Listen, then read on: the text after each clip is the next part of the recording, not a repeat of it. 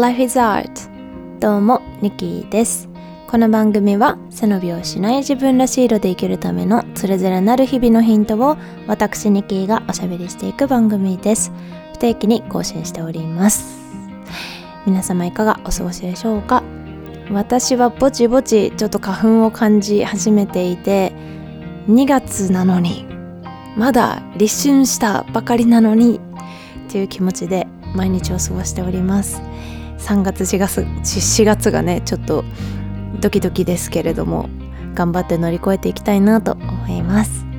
さて今日はですねドリップコーヒーで瞑想を感じるというお話をしていきたいと思います。最近発見だった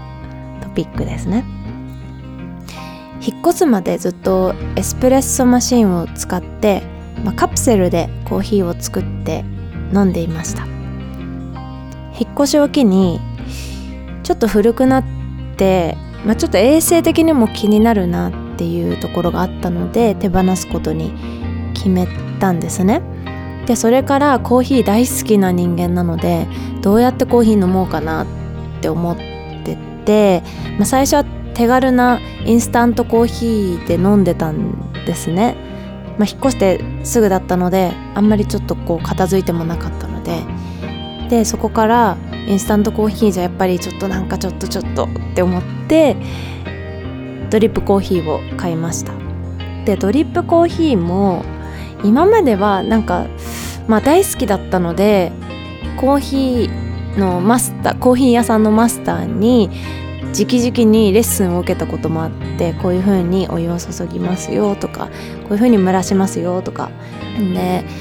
まあ、大好きで入れてたんですけどエスプレッソマシーンを使うことによってすっかりその知識が抜け落ちていたので YouTube で、えー、そのドリップコーヒーの入れ方を検索をかけて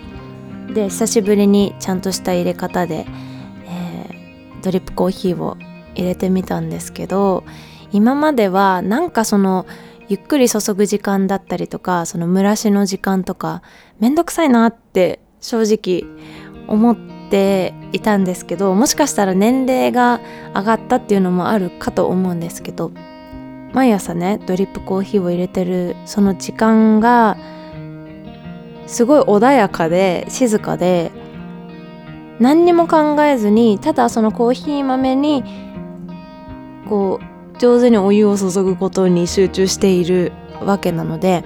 なんかその時間がねすごくその呼吸に集中する瞑想の時間にそっくりだなって思ってこれはプチ瞑想を毎朝ドリップコーヒー入れる時にあと休憩時間に入れる時にしてるみたいだなってなんかなんとなく思いました。いっぱいいっぱいになってる時とかって外にどんどんこう意識が向いてる状態ででなんか呼吸も浅くなってたりとかするんですよね。で私がその瞑想を取り入れるきっかけになったのが、まあ、ライブ前の時間だったりするんですよね。ライブの日って一番バタバタするんですよ。移動してあと荷物もあるしでその自分が持ってきたマイクだったりとかそういうものを PA さんに渡してでまあすごいその返しって言って転がしって言ってその自分がステージ上で聞くモニターっていうものがあるんですね。皆さんは外のスピーカーの音を聞いてるんですけど私は外のスピーカーの音は聞こえないので反射してきた音しか聞こえないのでステージの上っていうのは転がしっていうものがミュージシャンのために用意されていてそのスピーカーから自分が歌いやすいバランスだったりとか演奏しやすいバランスを作ってでライブをするわけなんですけどそのリハーサルの時とかもそこに全意識が集中されるわけです。でいろんなイメージをしながらいろんなことを想定しながら例えばお客さんが入ったらこの音が外のそのスピーカーの回ってる音が吸われるんですね。そのお客さんの、まあ、衣服とかあと湿度の湿度がねその入れ替わってちょっと変わったりとかでだいぶ変わって聞こえるのでそうするとステージ上の音もだいぶ変わるんですよ。だからそういうこともイメージしながらリハーサルをしてでその後ドタバタと楽屋に戻ってあ時間これぐらいしかない。メイクしてでストレッチしてとか衣装に着替えてとかそういう本当に何だろうジェットコースターみたいな一日なんですねライブの日って。気づくと自分の意識がもう完全に外に向いててなんかなんだろう。座ってない感じ。自分の芯の部分が座ってない感じ。常に地面に全然こう足がついてない感じになったりするんですよ。でそれがまあヨガだったりとかそういう中でグランディングっていう言葉を知ってあ私はグランディングできてないんだなっていうのをあの自覚できるその言葉を知って自覚できるようになったんですけど本当にね空を飛んでる状態になっちゃうんですよね。でその時に何が一番効果的だったかっていうといろんなものを試して瞑想が一番自分にとっては集中力を高めたりとかパフォーマンスを高めるのに一番効果的だった方法だったんですね。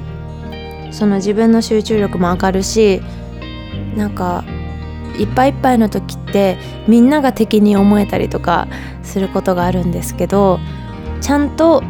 来てくれる人一緒に音を出す人、えー、そしてスタッフさんとかもう全ての存在をちゃんとこうなんか認識できるっていうか世話しない中でちゃんとこう一つ一つなんか灯火になるっていうかそういう感じがするので自分にとってはその瞑想の時間をまあ5分じゃなくても3分とか1分でも持つようにしてるんですけどそのコーヒーをゆっくり注ぐ時間がその時間に似てるなっていうふうに思いました。で瞑想っていうのは、まあ、スピリチュアルな感じに捉えられると思うんですけど、えー、欧米では治療として取り入れられてたりするそうです。で研究でその小学校で研究があったそうなんですけどその瞑想を取り入れてるチームとそうでないチームで算数のテストがあってでその算数のテストの結果が瞑想してるチームの方が15%向上していただったりとかあとその攻撃性が下がるとか行動力は上がるとかあとストレスが軽減したりプラス思考になったりとか、まあ、いろんないい効果があるそうなので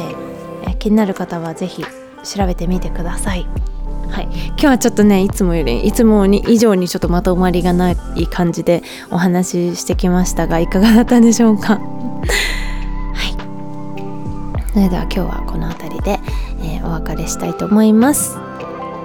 私のインスタグラム、ツイッター、YouTube は NIKIIE ニキーで検索いただきますと出てきますので、ぜひフォローもよろしくお願いいたします。番組への感想、お悩み相談、リクエストなどは podcast.lifeisart.gmail.com までお送りください。そしてニキー初のオフィシャルファンコミュニティ縁ができました。メンバー限定のインスタグラム、オリジナル動画など内容が盛りだくさんですので、えー、詳しくはぜひ、えー、概要欄チェックしていただけたらなと思います。それでは素敵な一日をお過ごしください。ニキでした。